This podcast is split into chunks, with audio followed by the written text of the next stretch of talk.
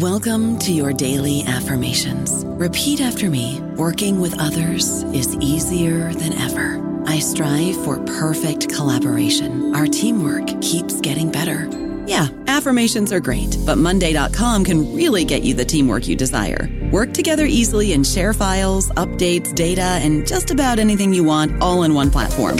Affirm yes to start or tap the banner to go to Monday.com.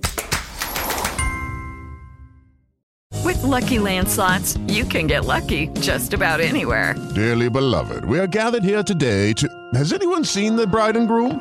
Sorry, sorry, we're here. We were getting lucky in the limo and we lost track of time. No, Lucky Land Casino, with cash prizes that add up quicker than a guest registry. In that case, I pronounce you lucky. Play for free at LuckyLandSlots.com. Daily bonuses are waiting. No purchase necessary. Void where prohibited by law. 18 plus. Terms and conditions apply. See website for details. Welcome to the New Books Network. Hello, everybody, and welcome back to The Academic Life, a podcast channel here on New Books Network. I'm Dr. Christina Gessler, your host of the channel. Today, we'll be talking to Dr. Mneesha Gellman about her work with the Emerson Prison Initiative. Welcome to the show, Dr. Gellman. Thank you so much for having me. I am so glad that you're here and that we get to talk about this program. But before we dive into the prison initiative, will you please tell us about yourself? Yes, so I'm an associate professor of political science at Emerson College, which is a small private college in right in downtown Boston, Massachusetts, and I've been uh, teaching there for the last almost seven years. And I, the Emerson Prison Initiative is one of one of many things that I do, but I, I teach international politics and human rights, and I have been working for uh, for several years as an expert witness in asylum cases. I focused on people coming from El Salvador and Mexico. And in my own scholarship, I also do a lot of work on indigenous rights and social movements, particularly in the global south, but also now more in Northern California as well. And our listeners are uh, overwhelmingly either students or actively working in higher ed. And so, one of the things I I like to ask guests is how did you get from A to B? When when did you know what you wanted to study and how did you get from, you know, freshman year undergrad to to where you are now? That's a great question. I grew up in the far, far north of California, near the Oregon border, uh, where we say it's behind the Redwood Curtain in the Humboldt County area. And I came of age in the mid to late 1990s when the battle over old growth redwood trees and protecting habitat for animals that live in the redwood forest was really at a, at a all-time high and so as a young person in high school i became involved in environmental justice efforts in efforts to save the redwood trees from clear cutting. And it really was a formative time for me in developing a political conscience about how environmental rights relate to human rights and what everyday people, people like a 16 year old that cares a lot but doesn't have a lot of uh, tools or skills necessarily to be a political activist, can actually get involved and make a difference in some way with justice issues. So that interest continued to uh, to really condition my college experience. I went off to, to Bard College in upstate New York and was already very much identified as someone working for social change. And once I got there, I fell in with a group of like minded activists and spent much of my time in college uh, organizing protests and going to protests and being very politically involved, all the while working on my undergraduate degree in, in political studies and Latin American studies. And so, in some ways, it's been a pretty linear path for me of seeing things that I cared really deeply about as a young person and trying to figure out how to intervene in them. And to some extent, that's what I've done through through college, through through a master's in peace and conflict studies, and then through a PhD in political science to to the role that I have now. And you shared a little bit off air that you briefly had a job in radio. Was there a detour at some point before you became a professor, or was that a job you had as an undergrad? there were there were many detours those would those would take a whole radio show just to talk about but very briefly yeah i took a lot of gaps in between um, moments of my education for various reasons. I took a gap year after high school before i started college when i backpacked through mexico and guatemala um, which was definitely formative in terms of my focus on latin american studies and my role now as a as a professor of latin american studies among other things. Uh, i took three years after college when I I started as the coffee getting intern at a, a, World of Possibilities weekly radio show, which was focused on on social and environmental issues. And by the time I left there as the associate producer of the show, and it was really work that I felt like was connected to the kind of um, political issues that I cared about because it was like like you're trying to do, featuring voices of people who have interesting stories to tell, and we were focused on change makers, people who are trying to to make change for for the social good. So I did that before going on to do a master's program, and then I had another year between when the master's in peace and conflict, which I did in Argentina and Australia, finished and then and then I went on to do my PhD. And I, I tell my students now, you know, if you can figure out how to do it, a gap year is a great idea because it helps you experience uh, the larger world. And and I found for myself it let me really focus in in a very deep and committed way to what I was studying once I had the opportunity to step back from the daily grind of work and be a student. I appreciate you filling in those gaps because I think that sometimes when we have such a short summary, I went to this school and this school and this school, and now I have this job, we get this idea that learning is really all in the classroom and that we really develop our intellectual mind through a lot of reading. And we do. But there's also these immersive life experiences that enrich us and give us a better perspective. As you said, living near the redwoods gave you a perspective on environmental justice you just wouldn't have gotten in a different environment, you would have gotten a different perspective about maybe a different environmental problem, but not that one.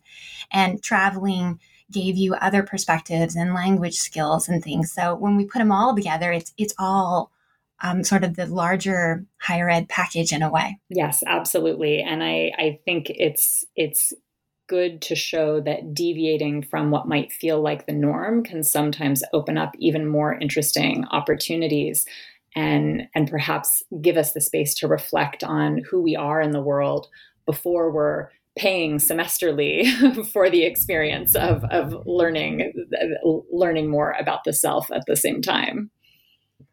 And so you've had your job at Emerson for about 7 years. At what point did you become involved in the Emerson Prison Initiative what's known as EPI?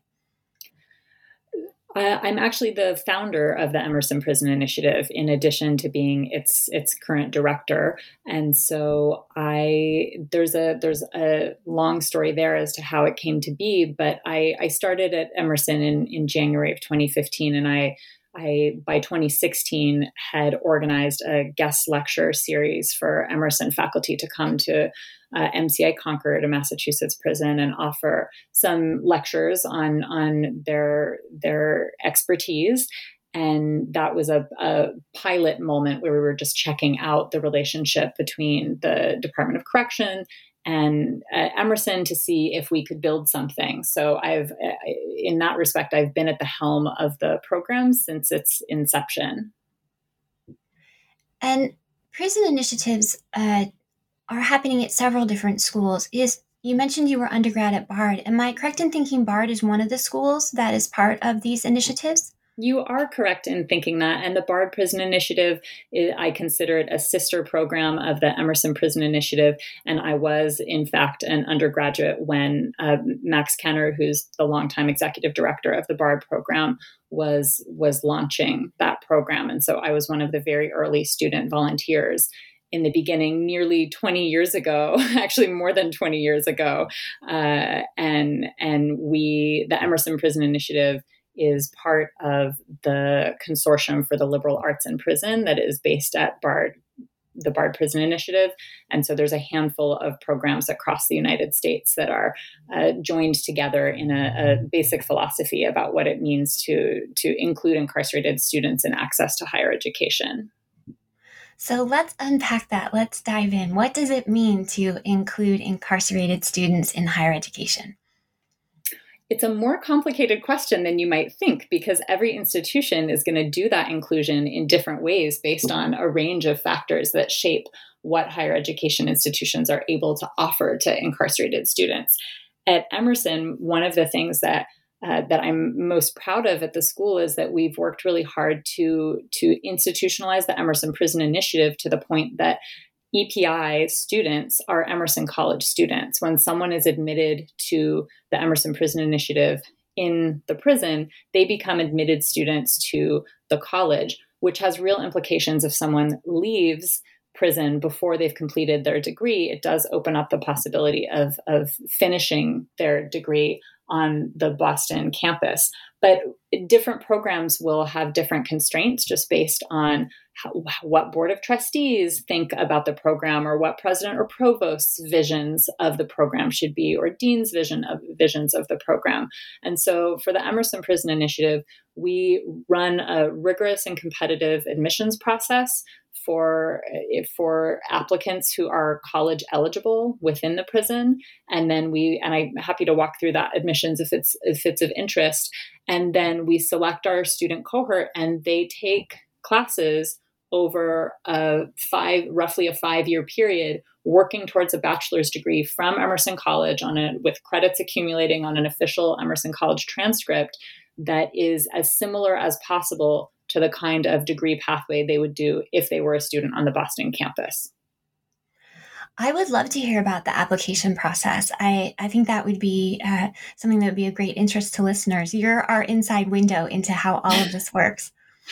Absolutely. So the the first time we ran admissions was in fall uh, summer of 2017 and we first held an information session about 100 college eligible people in the prison were gathered together in a space where uh, myself and another colleague from the Bard Prison Initiative, actually, who is mentoring me, providing some technical assistance in running the admissions, held an information session and fielded questions about what the program was and what we would offer we then invited those people who were deemed college eligible, which meant that they either had uh, achieved a high school diploma um, before incarceration or had a GED or HiSET, a high school equivalency exam completion once incarcerated or also on the on the outside. Um, of those 100 people that gathered together, we had uh, just over 90 applicants and they those 90 applicants went ahead and wrote an essay in response to one of three liberal arts prompts. So I found excerpts. One was an excerpt of a, a Orhan Pamuk novel, Snow, and and I included a paragraph and then said discuss. Another excerpt was from another text, and again just asking applicants to write an essay engaging with the text in some way. And then myself and a panel of four other faculty members read those essays and scored them in a in a rubric. And then of the top 40 essay writers or from from the pool of 90 we invited the top 40 essay writers for an in-person interview with myself and daniel karpowitz from the bard who is then with the bard prison initiative. And then of those 40 interviewees we selected 20 applicants to whom we offered admission. And so that was how we created the first cohort. And then just this past May, we essentially replicated that process minus the in person information session, which COVID did not allow us to have. We instead passed out informational flyers.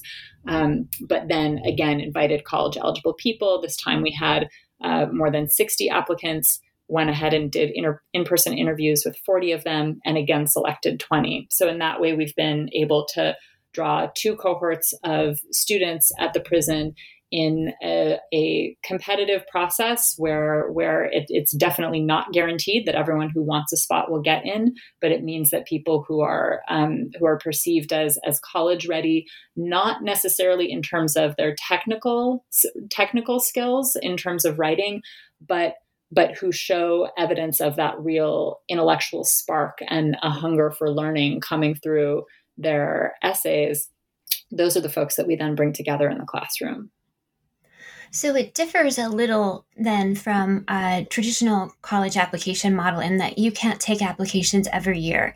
You get your cohort all the way to graduation before you're ready to open applications for a new cohort. And then when they graduate, that's when you will reopen applications. Is that right? It's a, a, little bit yes, a little bit no. So we we started our second cohort while our first cohort still has one year remaining. So this year at the prison we have two cohorts running simultaneously, um, but but we do not offer admissions every year, and that's both a financial constraint because it does cost money to pay faculty to teach classes, uh, and it's also a constraint because the Department of Correction has limited space and doesn't want, you know, doesn't want the whole school wing in the prison taken over by the college program. So there's constraints both on the DOC side and on the Emerson and the funding side in terms of uh, not being able to do annual admissions. Uh, but we do have simultaneous cohorts this year, and then co- the first cohort will graduate, and the second one will probably proceed alone for a couple of years, and then hopefully before the second one graduates, we'll go ahead and do another admission cycle. And so, are all the faculty um, like yourself also simultaneously working full time on Emerson's Boston campus, or are some of the faculty dedicated prison initiative staff? No, we don't have any dedicated prison initiative uh, staff or faculty. So all of us, both who administer the program, who serve as as the administrative staff, we're all uh, full time faculty on the Boston campus, and the faculty that teach in the prison, the major, the vast majority of them are Emerson College faculty. But we've also been able to create partnerships with Clark University, which is in Worcester, Mass, and also with Brandeis uh, in Waltham, Mass, and and with faculty from who have guested in to teach classes from other institutions. So particularly for faculty whose institutions don't have anything like a college and prison program, we're able to provide the opportunity for them to teach in the prison, uh, and sometimes that can fulfill require curricular requirements where we might not have faculty voluntarism or ability to to teach at the prison because it is a logistical commitment. And so we've been able to, to successfully navigate those partnerships that have i think been quite mutually beneficial. So about how many hours a week do you personally spend um, working in the prison itself during the school year well, much of what I do now is actually outside the prison. So the first semester of our first cohort, I, ta- I taught the first class that was offered as a weekly class. And when faculty sign up to teach classes, they're going in for 15 weeks.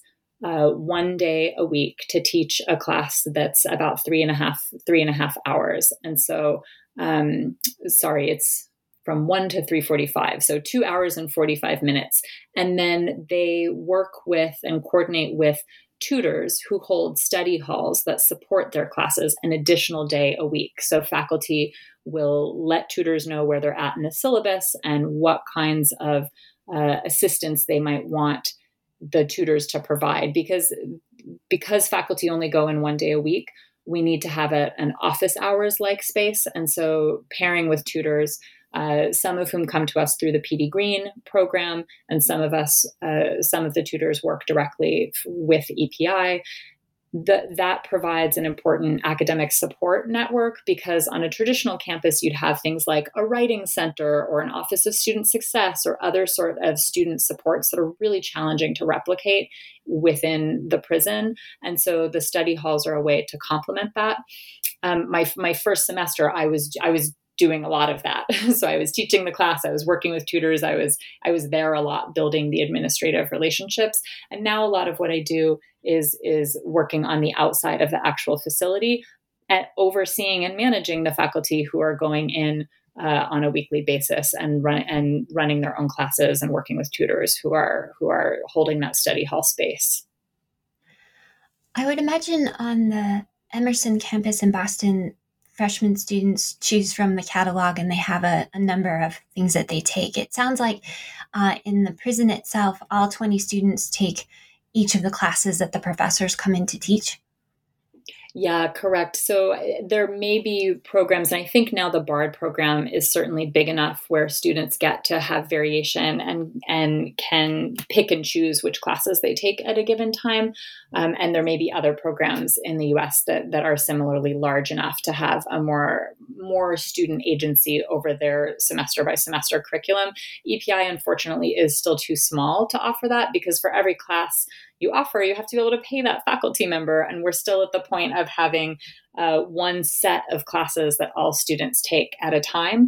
For our first cohort, it was a little tricky because when the program first launched, it was launched as a pilot for the first two years. And so we didn't have official approval of a BA degree, we had approval to accumulate credits on a transcript. And it really was in the second half of the second year um, after Emerson's president and provost had come in to visit the prison and to meet the students that we were able to secure a commitment for the BA pathway. And so, if, you know, if faculty are listening to this who are interested in trying to start this at their own facilities, I think it is important to keep in mind that a lot of this program building is incremental. We take a step forward, we pause, we check in with people, we figure out what the points of concern are, we try to resolve them, we take another step forward. And that's just the reality of, of any sort of institution building work.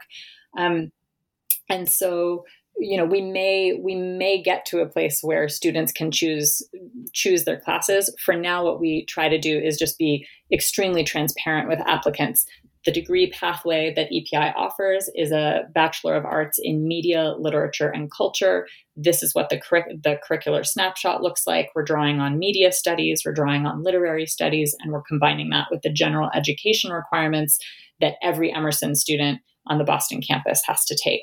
And so by being just re- really, uh, really transparent in terms of what kind of curriculum students would be signing up to take, we we try to mitigate the fact that they don't actually get to choose the classes the way that uh, the way that a traditional Emerson Boston student would get to select. But it sounds like the benefit is then that everybody who's doing that college program is doing the exact same classes at the exact same time. So you can find a study buddy, you can bounce ideas off each other, you can work together um, in ways that students on a more traditional campus can pick and choose how to find somebody to do that with. These students all can identify, okay, all 20 of us are in this together. And so they can see who their cohort is and they can work together. So it seems like there's a benefit there um, from the learning end of it that they have each other.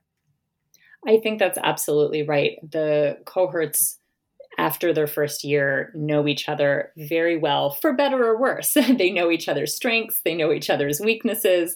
Uh, sometimes interpersonal tension may may flare up but they are also each other's best support network. And the kind of mentorship that we've seen over the years with students who are stronger in one particular subject, supporting and helping students who might need a little extra assistance work through a problem set for economics or an essay revision for a literature class is really powerful. And I do think that that is a, a an important benefit of the cohort model, though it does have its limitations. It allows students uh, a kind of a deep knowledge of each other's intellectual life, and and thus far we've seen them really support each other through through some very challenging circumstances. How does it work as far as books and materials? Do, have you established a library uh, there? Um, and how, how are resources brought in and how are they paid for? all good questions. We, the Emerson Prison Initiative, provides all of the academic materials necessary for students. So we organize semesterly materials drop offs that include notebooks and pens and books and course packs, everything that students will need in a given semester to succeed. We have to coordinate that and drop it off about a month before we actually need the materials because the materials go to a warehouse where they're they're fluoroscoped and, and go through the security process, and then they eventually make their way to the school. Um, we we do have a couple of shelves in the prison library, although we we've been advocating to have more space. Space is at a premium in both the school building of the prison as well as the library, and so uh, we still don't quite have the resource space set up that we would like to have. But we're continuing to work with uh, with our DOC colleagues in trying to make those materials more available.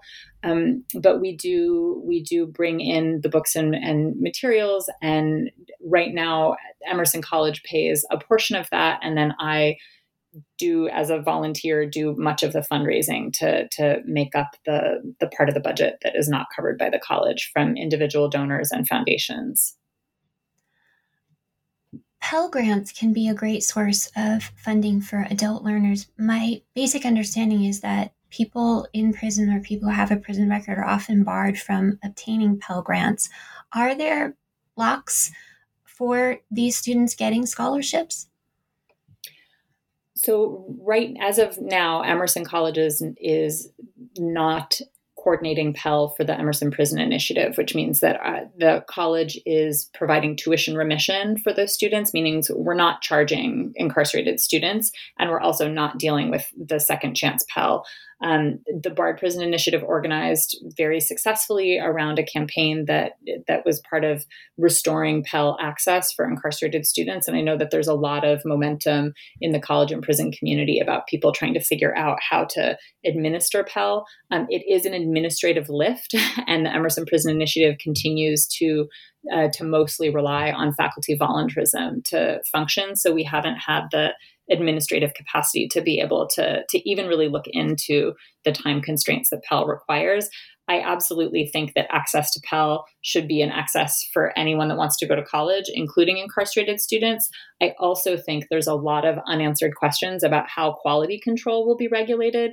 When I teach my human rights class or I teach US Latin American studies on the Boston campus, I say to students if you want to understand the problem, follow the money follow the economic story for what's going on, for why a cell phone is produced the way that it is, or why activists are protesting a mine in Guatemala. Follow the money. And so I do think with the restoration of Pell, we also have to look at who's going to try to profit off of this situation. And we've already there's have already been cases where for-profit higher education institutions have tried to uh, to swoop in to offer offering college to uh, in carceral settings in ways where it's not quite clear that they're operating with the best interests of students in mind. And so in in that way i'm cautious about what the what the post pell restoration landscape will look like but i i hope to be i hope to be able to stay an optimist about the benefits that it can bring to to students who are in prison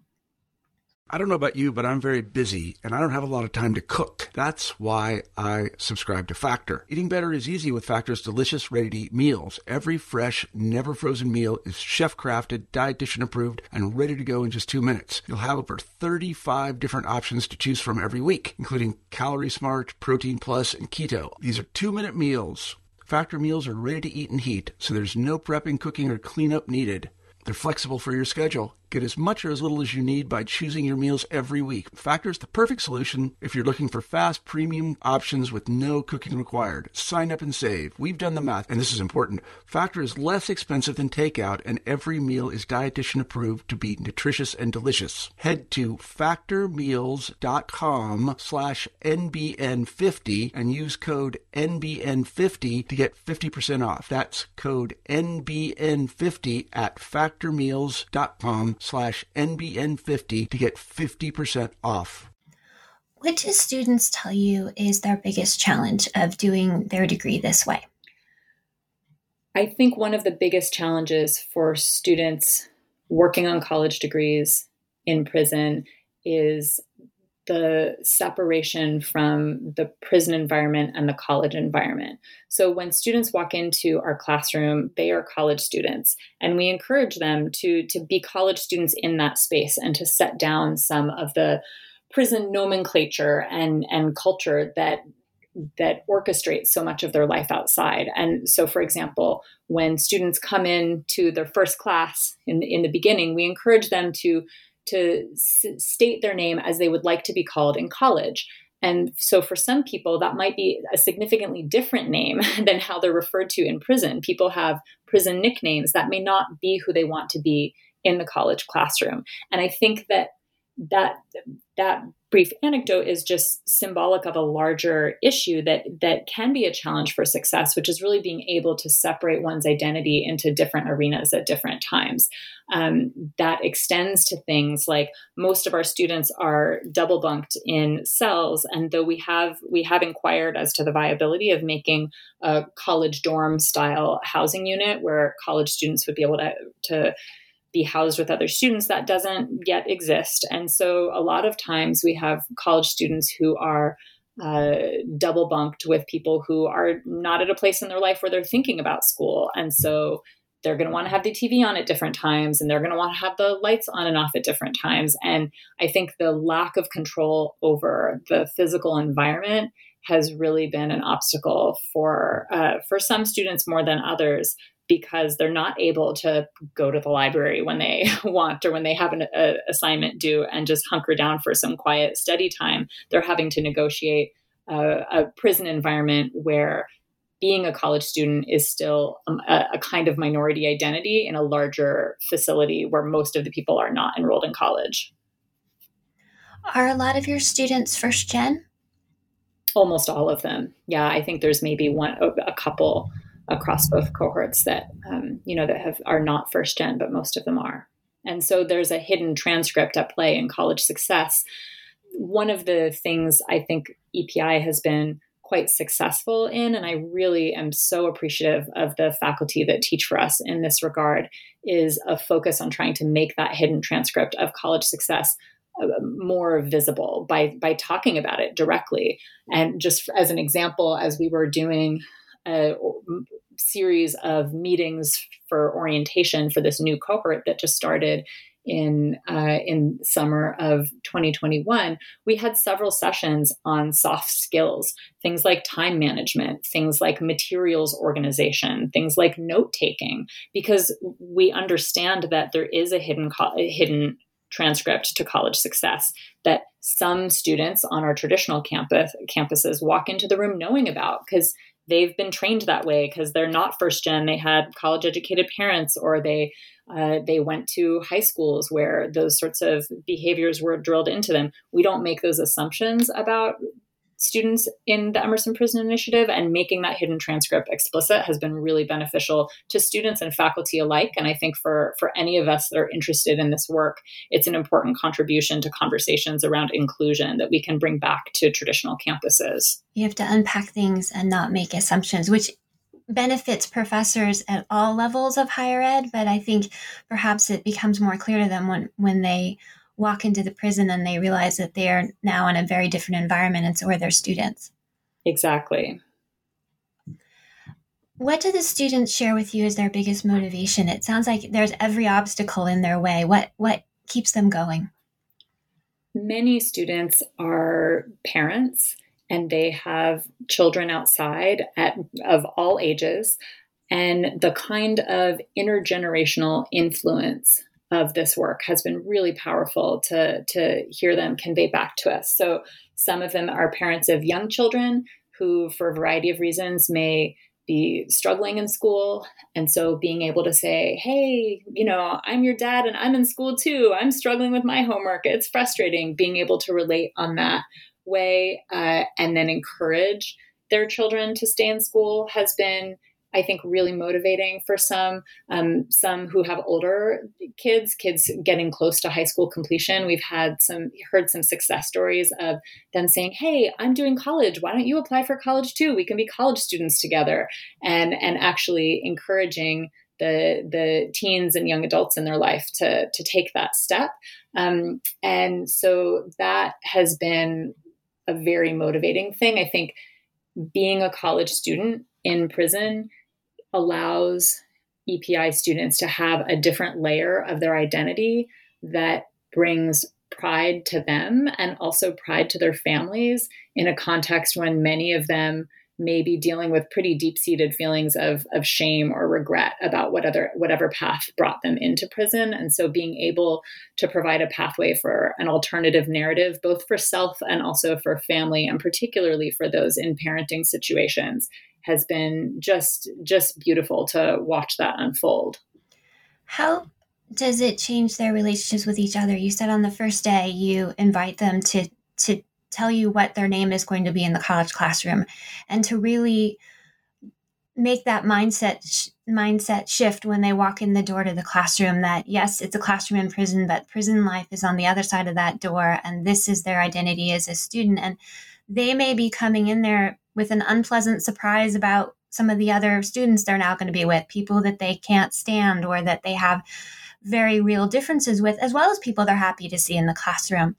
Um, how how do these dynamics um, start to work themselves out? Or do you see at the end of the five years there the people who were still on the other sides of very real divides with each other are still there but they've somehow managed to go ahead and do the program knowing that that person is in the classroom with them for five years well, they've absolutely managed to go ahead and continue doing the program, even with some real differences of opinions and politics and worldviews. We're at the uh, we're at about the midway point of year five. So cohort one will complete the five year degree at the at the end of summer 2022. And I mean, maybe just an aside before I answer the question directly, I don't talk to them about the question that you just asked because I'm focused on supporting them as college students academically and making sure that there's enough socio emotional grounding that they can do the academic work. But I'm not getting into a sociological analysis of them. We're not doing research on them. We're providing a college pathway. So I, am I'm, I'm hesitant to speak for them, but what I can convey is just from observing their dynamics, they are dealing with the same sort of uh, tensions and relational navigations that students on traditional campuses are dealing with, with an extra layer of intensity because they are incarcerated together. So, in a traditional campus classroom, there will be the students who don't like each other, the students who talk too much, the students who uh, didn't do the reading but fill, you know fill in space anyway and will annoy other people.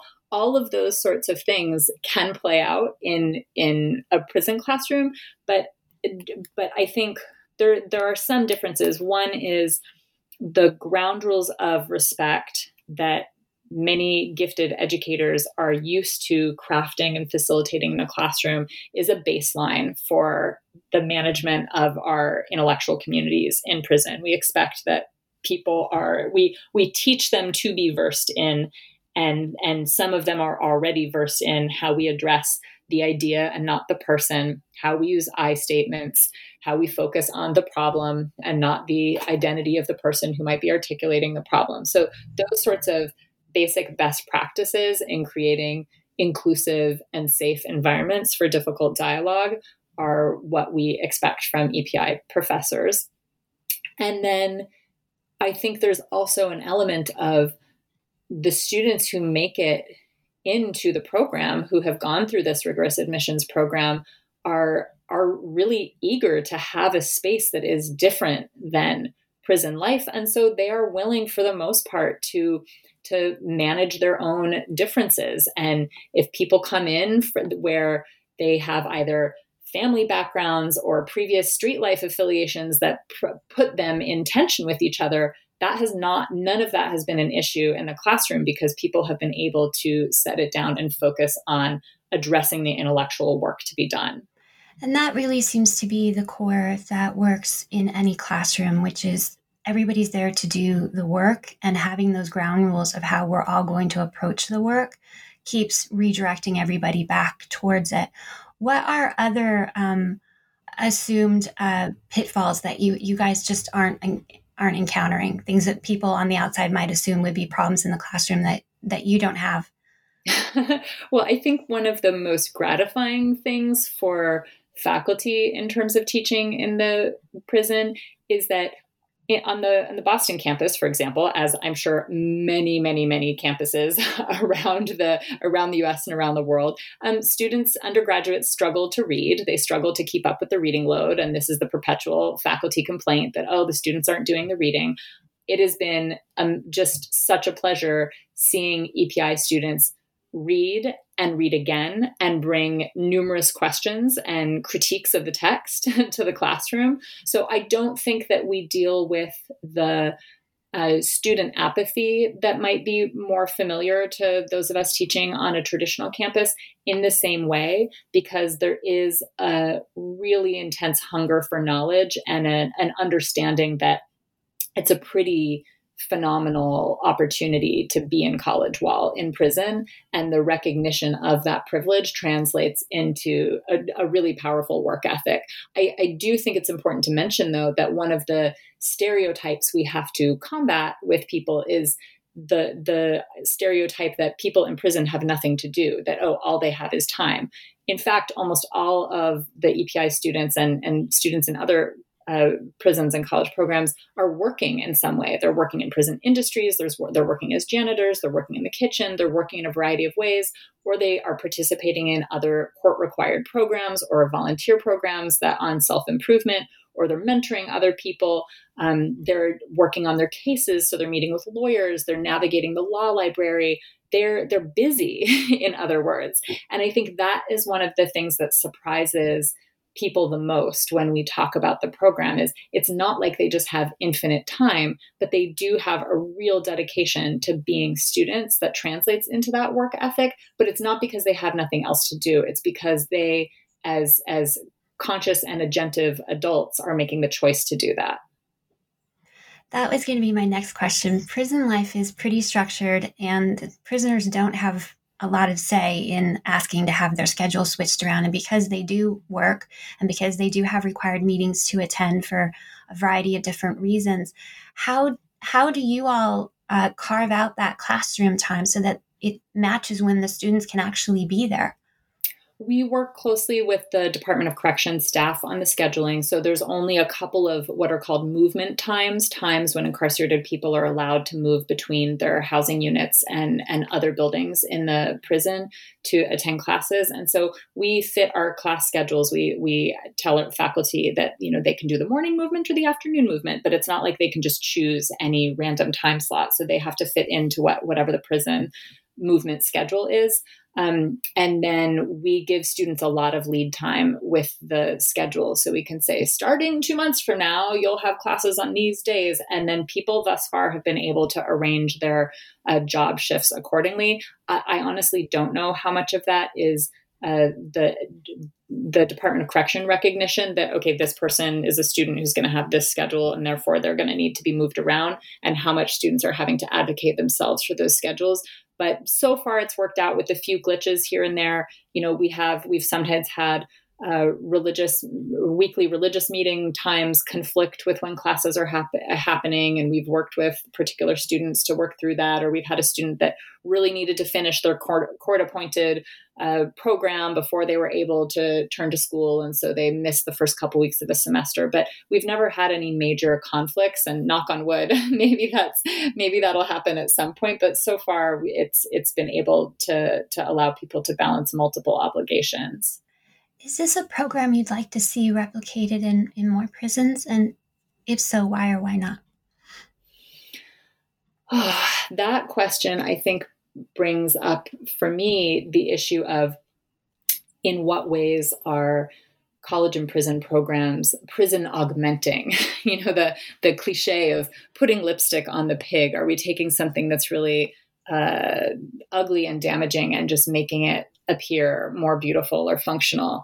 And so I, I absolutely think that we should have more college access for historically and contemporarily marginalized people, including incarcerated people. And so having more college and prison programs at a variety of colleges and universities directly addresses the ivory tower problem of keeping education in bespoke spaces where there's limited access for people in in a variety of circumstances. And for me, the the Emerson Prison Initiative's motto is expanding access to higher education. So that's that is my goal, and I would love to see that replicated as much as possible.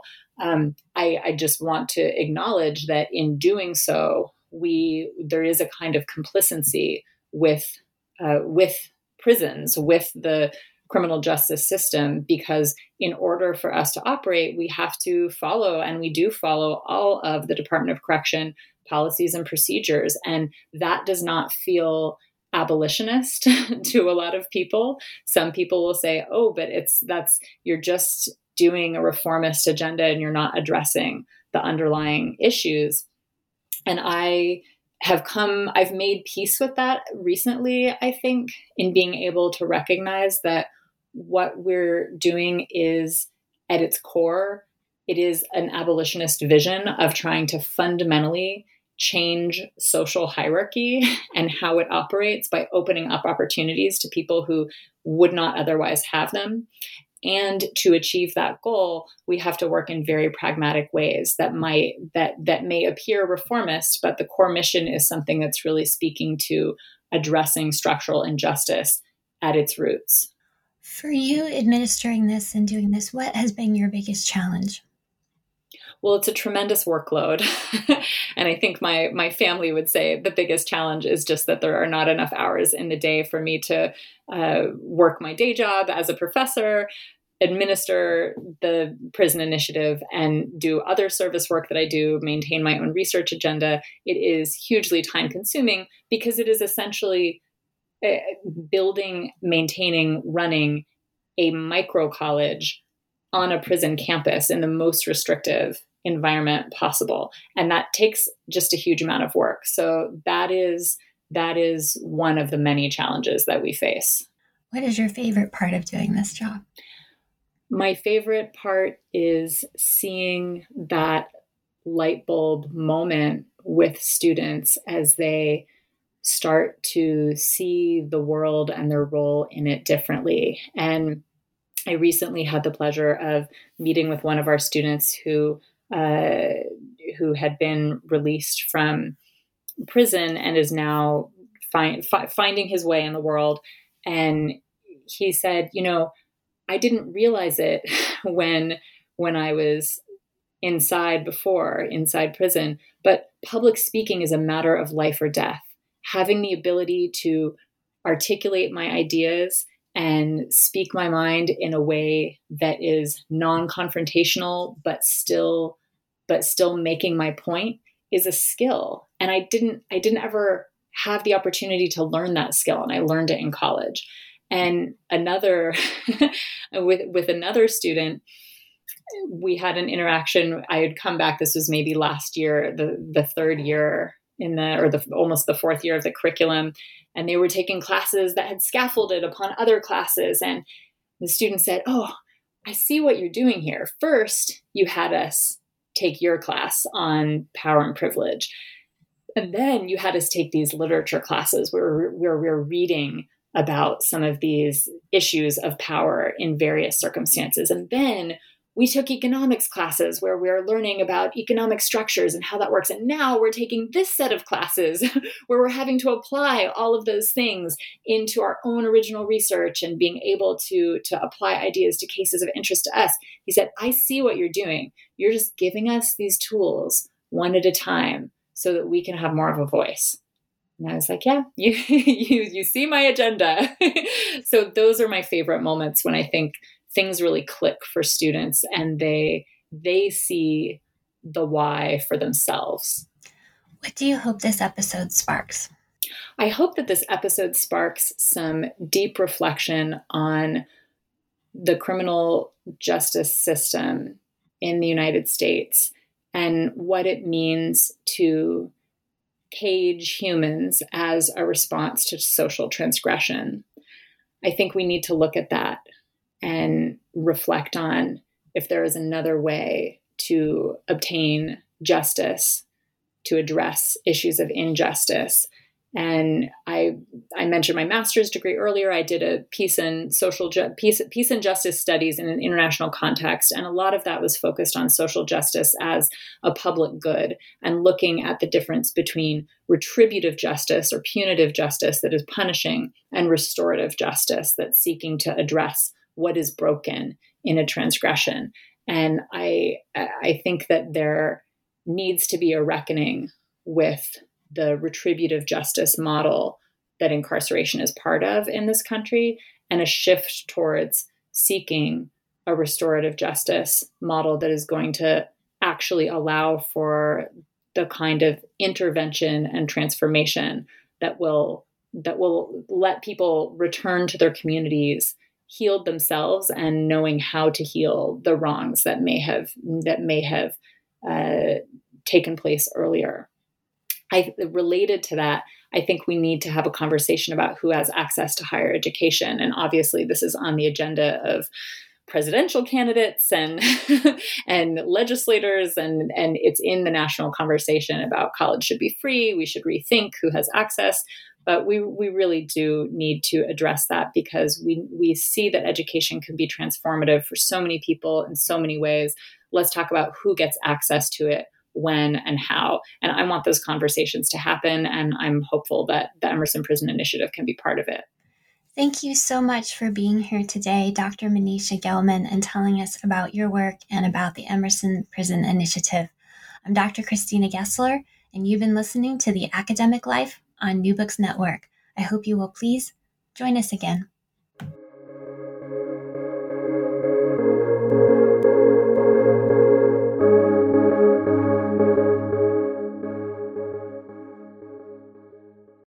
With the Lucky Land slots, you can get lucky just about anywhere. This is your captain speaking. Uh, we've got clear runway and the weather's fine, but we're just going to circle up here a while and uh, get lucky. No, no, nothing like that. It's just these cash prizes add up quick. So I suggest you sit back, keep your tray table upright, and start getting lucky. Play for free at LuckyLandSlots.com. Are you feeling lucky? No purchase necessary. Void where prohibited by law. 18 plus terms and conditions apply. See website for details.